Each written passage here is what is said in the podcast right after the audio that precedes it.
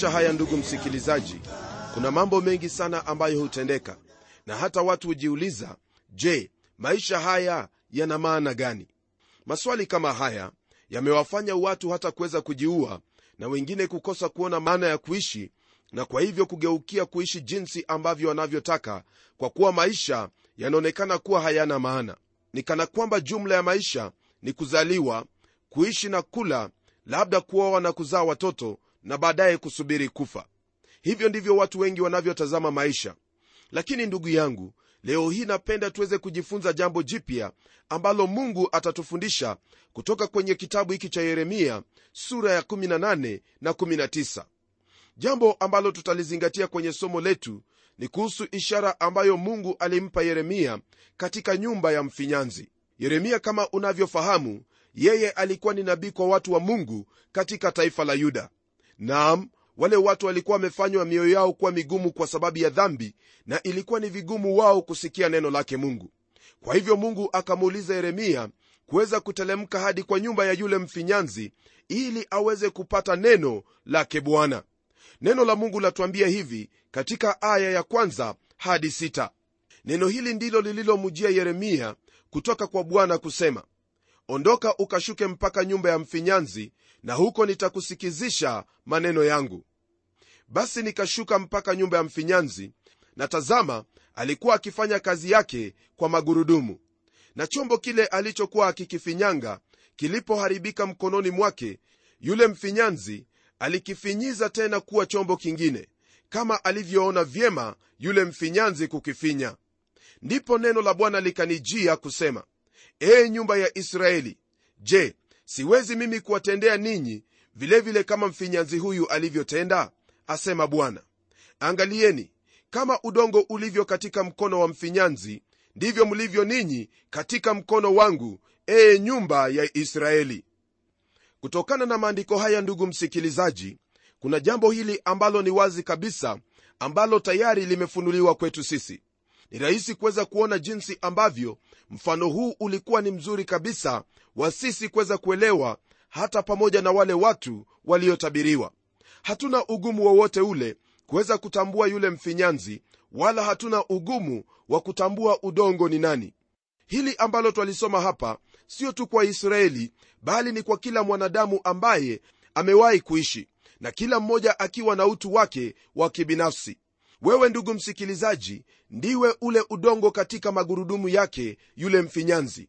Pia kwenye agano jipya ndugu msikilizaji twapata habari hizi kuhusu udongo na mfinyanzi. Hasa katika kitabu cha warumi sura ya 9 aya ya 21 twampata paulo akitumia maneno hayo hayo kuelezea kuhusu uhusiano wa mungu na mwanadamu.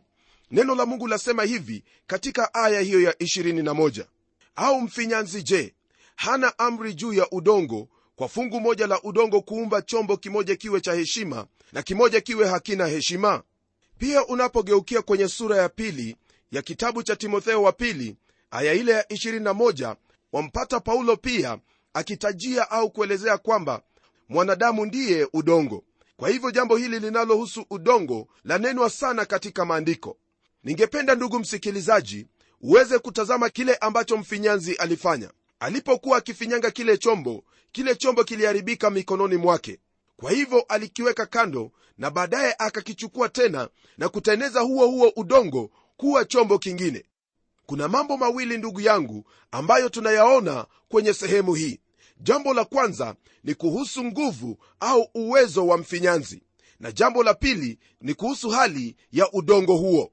Tutaangalia jambo la kwanza ambalo lahusu uwezo wa mfinyanzi kama mfinyanzi mkuu mungu alichukua udongo na akamfinyanga mtu hali yake ya asili au hali yake ambayo inaonekana. Jambo hili ndilo ambalo twalipata katika sura ya pili ya kile kitabu cha mwanzo aya ya saba ambayo yasema hivi. Bwana mungu akamfanya mtu kwa mavumbi ya ardhi akampulizia puani pumzi ya uhai mtu akawa nafsi hai. Kwa hivyo mungu ndiye mfinyanzi. Msikilizaji hebu tutelemke sasa kwa nyumba ya yule mfinyanzi mahala ambapo yeremia alikuwa amesimama na kutazama mfinyanzi akiwa kazini. Mfinyanzi alikuwa na magurudumu ambayo alikuwa akitumia kufanyia kazi yake. Yeye alitumia mguu wake kufanya lile gurudumu liweze kuzunguka ili yeye aweze kutumia mikono yake kutengeza chombo kutokana na ule udongo ambao ulikuwepo mahali pale kanuni ya kwanza ambayo twaipata kwenye uwezo wake huyu mfinyanzi ni kwamba huyu mfinyanzi ambaye ni mungu yeye ndiye aliye na nguvu zote. Hiyo ni kusema kwamba ana uwezo na nguvu juu ya udongo wote na nguvu zake hazina mipaka hata kidogo. Hakuna udongo ndugu msikilizaji ambao una haki au waweza kumuuliza mfinyanzi swali lolote. Udongo hauwezi ukakataa au kukana mapenzi yake wala kumwambia hapana au abadilishe mpango wake. Udongo uliopo katika magurudumu yake mfinyanzi hauna lingine lolote bali kujitolea katika mikono yake mfinyanzi. Ningependa kurudia kukuelezea kwamba mungu ni mwenyezi ndugu msikilizaji na wewe ndiwe ule udongo. Wala hauwezi kufanya chochote kile kinyume cha yule ambaye ni mfinyanzi katika kizazi chetu hiki ndugu msikilizaji kile ambacho chafanyika ni kwamba kizazi hiki kimekataa maadili yake mungu kinakataa mwelekeo wa yule ambaye ni mfinyanzi kwa kuwa hii ni enzi ya haki ya kibinadamu.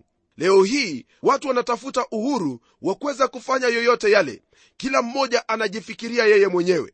Lakini kumbuka kwamba ndugu msikilizaji wewe pamoja nami ni udongo ambao ulifinywanga kutoka katika mavumbi. Sisi ni udongo katika mikono yake mungu. Naye mungu ana uwezo wa kufanya mapenzi yake na wala hakuna yeyote anayeweza kumuuliza ni kitu kipi ambacho anakifanya. Ndugu msikilizaji mungu hahitaji kamati ya wakurugenzi wala hahitaji kura ya mtu yoyote ili aweze kufanya lolote. Mungu yeye anatawala na wala hakuna yeyote ambaye anaweza kumuuliza anafanya nini utapata katika neno la mungu ndugu msikilizaji kwamba kuna mambo mengi sana ambayo yamenenwa kumuhusu yeye. Kwa mfano katika sura ya 9 aya ile ya 19 hadi ile aya ya 21 ya kitabu cha warumi neno la mungu latuambia hivi kumuhusu mungu. Basi utaniambia mbona angali akilaumu? Kwa maana ni nani ashindanaye na kusudi lake? La sivyo. Ee binadamu wewe u nani umjibuye mungu? Je kitu kilichoumbwa kimwambia yeye aliyekiumba kwani kuniumba hivi? Au mfinyanzi je hana amri juu ya udongo? Kwa fungu moja la udongo kuumba chombo kimoja kiwe cha heshima na kimoja kiwe hakina heshima? Rafiki msikilizaji ni vyema ufahamu kwamba mungu ana uwezo juu yako kwa kuwa yeye ndiye ambaye alikuumba kutoka kwenye mavumbi ya ardhi na akapuliza ndani yako nawe ukawa mtu mwenye uhai. Wajua kwamba wayahudi walifikiri kwamba wao hawawezi wakaachwa na mungu na wala hakuna yeyote wa mataifa ambaye angelipokelewa na mungu. Lakini sasa jinsi wewe nami twafahamu mungu yuwapokea watu wa mataifa kupitia mwana wake yesu kristo aliyekufa ili aupatanishe ulimwengu na mungu. Msikilizaji jambo ambalo ningependa kukufahamisha na kukutahadharisha ni hili. Wakati ambapo mtu anajifanyiza kuwa ni mungu mwenyewe yeye basi huwa amepoteza haki yake. Naye mungu huvaa uwezo wake na ukuu wake na mbele yake mwanadamu sio kitu chochote bali ni kama udongo uliopo mikononi mwa mfinyanzi. Unapokataa mapenzi yake mungu anavaa uwezo wake na anakuwa ni mungu mwenye uhuru wote na kwa hivyo wewe mbele zake hauwi kinginecho bali unakuwa kama udongo mikononi mwake. Ni vyema rafiki yangu kumgeukia mungu wakati huu wa neema ili kwamba anapokuangalia anakuona ukiwa ni mtoto wake. Msikilizaji jambo la pili ambalo twapenda kuangalia hapa ni kuhusu hali au ubinafsi wa udongo. Unaposoma katika zaburi ya 13 aya ile ya 14 wapata kwamba neno latuambia kwamba yeye akumbuka kwamba sisi tu mavumbi. Mtumishi wa mungu mmoja anasema kwamba mungu anakumbuka kwamba sisi ni mavumbi lakini sisi kama wanadamu husahau kwamba sisi ni mavumbi. Naam wakati mwingine sisi twasahau hilo lakini mungu yakumbuka unapotazama udongo kwenye nyumba ya mfinyanzi hasa ukiwa kwenye magurudumu udongo huo ndugu msikilizaji hauna chochote ambacho chaweza kufanya wala kuwa na haki yoyote au uwezo ule wa kutenda chochote kile. Neno la mungu katika kitabu cha waefeso sura ya pili aya ile ya kwanza yathibitisha jambo hili. Neno lasema hivi nanyi mlikuwa wafu kwa sababu ya makosa na dhambi zenu. Nam neno hilo lanena kuhusu mtu. Kisha kwenye aya ya12 kwenye sura hii ya pili ya kitabu cha efeso neno hili laendelea kufafanua zaidi kuhusu hali ya mwanadamu. Neno lasema hivi kwamba zamani zile mlikuwa hamna kristo mmefarakana na jamii ya israeli wageni wasio na maagano ya ahadi ile mlikuwa hamna tumaini hamna mungu duniani. Jambo lingine pia ambalo lajitokeza kuhusu hali yetu kama wanadamu yapatikana katika sura ya tano ya kitabu cha warumi aya ya sita. hebu tazama jinsi tulivyokuwa kulingana na neno lake mungu. Kwa maana hapo tulipokuwa hatuna nguvu wakati ulipotimia kristo alikufa kwa ajili ya waovu. Ni vyema wewe pamoja nami tuweze kutambua kwamba mungu ni mwenyezi na kwamba sisi ni mavumbi naam tulikuwa tumekufa katika maovu yetu na dhambi zetu wala hatukuwa na nguvu. Lakini mungu ambaye ni mfinyanzi yeye anaye nguvu. Hivi kwamba msikilizaji neno la mungu latuambia hivi katika sura ya 9 aya ya 16 kuhusu hali yetu kama udongo. Neno lasema hivi basi kama ni hivyo si katika uwezo wa yule atakaye wala wa yule apigaye mbio bali wa yule arehemuye yani mungu msikilizaji wangu mungu ndiye ambaye yu usukani wala hakuna yeyote miongoni mwetu anayedai lolote juu yake mungu. Ndiposa alimwambia musa maneno yafuatayo ambayo yamenukuliwa na paulo katika kitabu hiki cha warumi sura ya 9 aya ya 15 maana amwambia musa nitamrehemu yeye nimrehemuye nitamhurumia yeye nimhurumiaye. Msikilizaji wakati ambapo musa alikuwa akimlilia mungu mungu alimwambia kwamba mimi nitakusikia musa lakini sitakusikia kwa sababu wewe ni musa bali nitakusikiliza kwa sababu ya rehema zangu. Mungu hawajibiki kwa yoyote yule ili aweze kumwokoa ni katika uhuru wake mungu kuweza kufanya jinsi anavyotaka. Yeye ni mungu mwenye haki tena yeye ni mtakatifu. Iwapo angelipenda kuuacha ulimwengu huu ambao umepotea kukaa hivyo yeye angelifanya hivyo na wala hakuna yeyote ambaye angeliinua uso wake au kinywa chake kumuuliza kwa nini amefanya hivyo. Hebu tutazame upande mwingine ndugu msikilizaji kuhusu uwezo wa udongo na pia hali ya yule ambaye ni mfinyanzi. Maana neno la mungu latuambia kwamba kile chombo ambacho mfinyanzi alikuwa kikifinyanga kilipoharibika mikononi mwake yule mfinyanzi alikifinyiza tena kuwa chombo kingine kama alivyoona vyema yule mfinyanzi kukifinyanga. Naam hapa kuna kanuni msikilizaji ambayo yaonyesha jinsi mungu alivyo mwenyezi na pia kuna kusudi mahali hapa. Jambo ambalo ndugu msikilizaji ningependa uweze kutazama hapa ni kwamba lile gurudumu ambalo udongo huu juu yake ni hali na mazingira jinsi ambavyo yalivyo. Ndugu yangu maamuzi yote katika maisha maamuzi ambayo ni ya maana sana hayafanyiki katika kanisa bali yanafanyika katika sehemu ambayo unaishi. Yaweza kuwa katika ofisi au katika shida za maisha mahali ambapo mfinyanzi anafanya kazi juu ya udongo. Na kwa kuwa wewe ni udongo msikilizaji ni lazima kuwepo na mahali ambapo mfinyanzi anafanya kazi katika maisha yako. Wewe nami twaishi katika ulimwengu ambao waonekana kwamba hauna maana au kusudi yoyote ile. Kuna hali hiyo ya kudanganyika kuna hali ya kutahayarika na pia kuna hali ya kuchanganyikiwa na kutokana na hayo yote ndipo twafanya maamuzi yetu.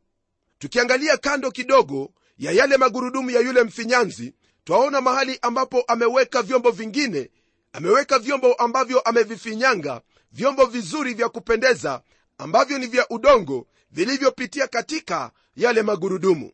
Fahamu kwamba ndugu msikilizaji wakati mmoja vyombo hivyo vilikuwa ni udongo ambao ulikuwa tu umekaa pale. Udongo huo ambao haukuwa na uzima wowote ule katika mikono yake mfinyanzi na katika magurudumu ya hali jinsi ilivyokuwa ikizunguka yule mfinyanzi aliweza kuvifinyanga hivyo vyombo na kuvifanya viwe jinsi alivyopenda yeye mwenyewe. Mfinyanzi ndugu msikilizaji hakuhitaji chuma wala hakuhitaji mafuta wala hakuhitaji mawe bali alihitaji udongo alitaka kitu ambacho angeweza kukifanyiza na kukifinyanga jinsi anavyopenda katika mikono yake. Hilo ndilo ambalo anatafuta. Mungu anataka kufanya kazi katika maisha ya mwanadamu. Fahamu kwamba msikilizaji wakati ambapo yeremia alikuwa amesimama mahali pale hakujua ni kitu kipi ambacho mfinyanzi alikuwa akitaka kutengeneza kutoka kwenye udongo huo uliokuwa umeharibika. Lakini yule mfinyanzi alijua kile ambacho alikuwa anafanya na pia alikuwa anajua ni chombo kipi ambacho iwataka kutoka kwenye udongo ule. Udongo ule haukujua kusudi lake wala haukujua mpango wake. Lakini sisi kama udongo tutajua siku moja ni kwa nini mungu alifanya yale ambayo aliyafanya. Yule mtunzi wa saburi kwenye zaburi ya 17 aya ile ya 15 anasema kwamba bali mimi nikutazame uso wako katika haki niamkapo nishibishwe kwa sura yako. Rafiki yangu siku moja tutakuwa kama yeye hasa ikiwa wewe umemwamini yesu kristo. Maana bado haijajulikana jinsi tutakavyokuwa lakini twajua kwamba atakapofunuliwa tutakuwa kama yeye kwa kuwa tutamwona jinsi alivyo.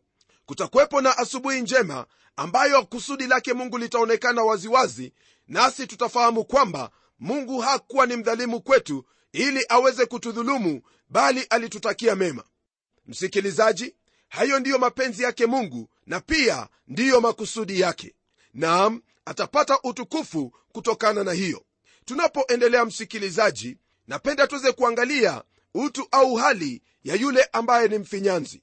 Tunapomwangalia yule mfinyanzi kwa umakini twaona kwamba miguu yake ilikuwa ikifanya kazi katika magurudumu yale. Naam hayo ni yale magurudumu ya hali ya maisha jinsi yalivyo. Mikono yake inafanya kazi kwa ustadi kwa uangalifu kwa upendo na pia kwa upole wakati ambapo anaendelea kufinyanga ule udongo. Miguu yake nayo ukiiangalia ina vidonda. Vivyo hivyo mikono yake pia ina vidonda. Na isitoshe ndugu yangu unaposoma kwenye kitabu cha mathayo sura ya 27 aya ile ya tatu hadi kumi, neno la mungu lasema hivi kisha yuda yule mwenye kumsaliti alipoona ya kuwa amekwisha kuhukumiwa alijuta. Akawarudishia wakuu wa makuhani na wazee vile vipande 30 vya fedha. Akasema nalikosa nilipoisaliti damu isiyo na hatia. Wakasema basi haya yatupasani sisi. Yaangalie haya wewe mwenyewe. Akavitupa vile vipande vya fedha katika hekalu akaondoka. Akaenda akajinyonga. Wakuu wa makuhani wakavitoa vile vipande vya fedha wakasema si halali kuviweka katika sanduku ya sadaka kwa kuwa ni kima cha damu. Wakafanya shauri wakavitumia kwa kununua konde la mfinyanzi liwe mahali pa kuzika wageni. Kwa hiyo konde lile huitwa konde la damu hata leo. Ndipo likatimia neno lililonenwa na nabii yeremia akisema wakavitoa vipande 30 vya fedha kima chake aliyetiwa kima ambaye baadhi ya waisraeli walimtia kima wakavitumia kwa kununua konde la mfinyanzi kama bwana alivyoniagiza. Msikilizaji aya hizo mbili zanishangaza kweli kweli kwamba walifanya ushauri ili waweze kununua konde la mfinyanzi kuwazika wageni. Hilo konde hata siku ya leo huitwa konde la damu. Rafiki yangu huenda labda hawakujua kile ambacho walikuwa wakifanya kwa kuliita konde la damu lakini ninatumai kwamba wewe hauwezi ukakosa kuelewa mfinyanzi huyu ndugu msikilizaji ni mfinyanzi wa ajabu kuliko mfinyanzi mwingineyo. Yeye alimwaga damu yake ili aweze kuingia katika konde lile na kuweza kuchukua vile vipande ambavyo vimevunjikavunjika na kuvirudisha katika gurudumu la mfinyanzi na kuvitengeneza viwe vyombo vipya vyombo vizuri. Rafiki yangu elewa kwamba mungu yu kazini katika vyombo ambavyo vimevunjika siku hii ya leo. Atafanya kazi katika maisha yako iwapo wewe utamruhusu tunapoendelea ndugu msikilizaji napenda tuweze kugeukia sura ya 19 ili tuweze kuona ishara ya hicho chombo kilichovunjika. Kwenye aya ya kwanza na ya pili msikilizaji neno la mungu lasema hivi. Bwana akasema hivi enenda ukanunue gudulia la mfinyanzi ukachukue pamoja nawe baadhi ya wazee wa watu na baadhi ya wazee wa makuhani. Ukatoke uende mpaka bonde la mwana wa hinomu lililo karibu na mahali pa kuingia kwa lango la vigae ukahubiri huko maneno nitakayokwambia msikilizaji bonde hilo la mwana wa hinomu ni mahali ambapo kulikwepo na ibada kuabudu sanamu iitwayo moleki. Mungu alinena na watu hawa katika aya ya nne na ya tano akisema hivi kwa sababu wameniacha mimi nao wamepafanya mahali hapa kuwa mahali pageni nao hapa wamewafukizia uvumba miungu mingine wasiowajua wala wao wala baba zao wala wafalme wa yuda nao wamepajaza mahali hapa damu ya wasio na hatia. Nao wamemjengea baali mahali pake palipo juu ili kuwachoma moto wana wao wawe sadaka za kuteketezwa kwa baali tendo nisiloliamuru mimi wala kulinena wala halikuingia moyoni mwangu. Kwa sababu ya mambo haya ndugu msikilizaji mungu alinena katika bonde hilo la mwana wa hinomu ambalo punde baadaye litajulikana kama bonde la machinjo kwa sababu wale watu waliwaua wana wao wakiwatoa kama sadaka ya kuteketezwa kwa miungu mingine miungu ambayo baba zao wasiyowajua na kwa sababu hiyo mungu atawaruhusu adui zao wawaue katika bonde hilo. Baada ya mungu kutangaza hukumu kali hiyo juu ya watu wa yerusalemu neno la bwana latuambia hivi katika aya ya 11 na kuwaambia bwana wa majeshi asema hivi hivi ndivyo nitakavyowavunja watu hawa na mji huu kama mtu avunjavyo chombo cha mfinyanzi kisichoweza kutengenezwa tena na kuwa kizima nao watawazika watu katika tofethi hata hapata baki mahali pa kuzika. Msikilizaji hayo ndiyo ambayo mungu alinena kuhusu watu hawa ambao walikuwa wamemwacha mungu na kugeukia miungu mingine. Baada ya kutoka tofeti yeremia alikwenda katika malango ya nyumba ya bwana na kuweza kunena maneno haya ambayo yanapatikana katika aya ya 15 neno la mungu lasema hivi. Bwana wa majeshi mungu wa israeli asema hivi.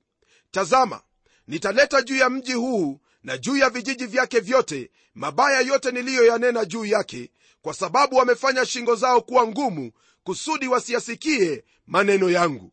Kutokana na haya ambayo tumeyasoma ni wazi kwamba yeremia aliwaonya akawasihi lakini mioyo yao ilikuwa na ugumu walifanya shingo zao kuwa ngumu hata wasiyasikie maneno yake mungu nam udongo huo yani yuda ulikuwa umeendelea katika uwasi dhidi ya mfinyanzi kwa muda mrefu.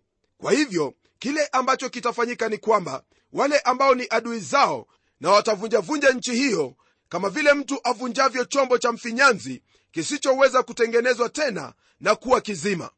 Rafiki yangu haya ambayo yeremia aliyanena yalitimia katika nchi hiyo ya yuda. Nami kile ambacho napenda kukutahadharisha ni kwamba yote ambayo mungu aliyanena aliyatimiza. Kwa hivyo ndugu msikilizaji iwapo wewe umekuwa mwasi dhidi yake mungu na wala hauyatii maneno yake basi utakuwa kama hicho chombo kilichovunjika na wala kisiweze kutenezwa tena. Kumbuka kwamba mfinyanzi ana uwezo juu ya udongo.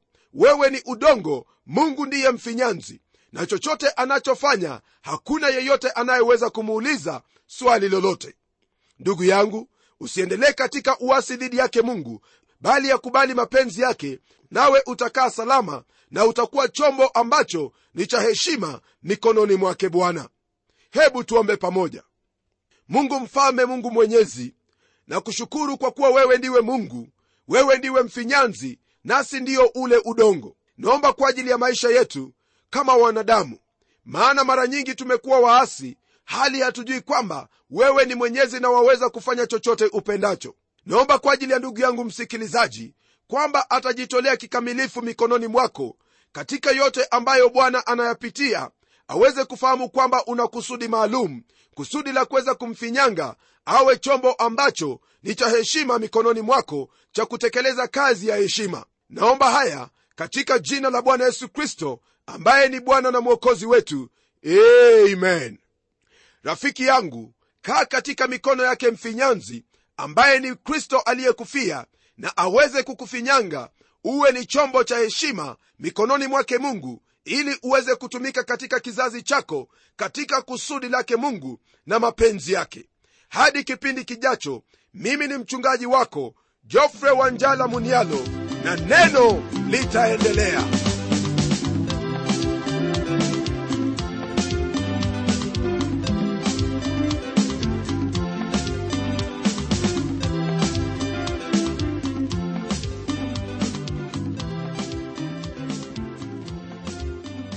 je msikilizaji wangu unaendelea kubarikiwa na kipindi cha neno? Kama ni hivyo basi tuandikie barua utuambie hivyo hivyo. Anwani yetu ni kwa mtayarishi kipindi cha neno transworld radio. Sanduku la posta ni 21514 nairobi kenya. Pia waweza kutumia anwani yangu ya email ambayo ni pomodo at twr co ke na hadi wakati mwingine ndimi mtayarishi wa kipindi hiki pamela omodo nikikwaga nikikutakia mema mchana wa leo. Neno litaendelea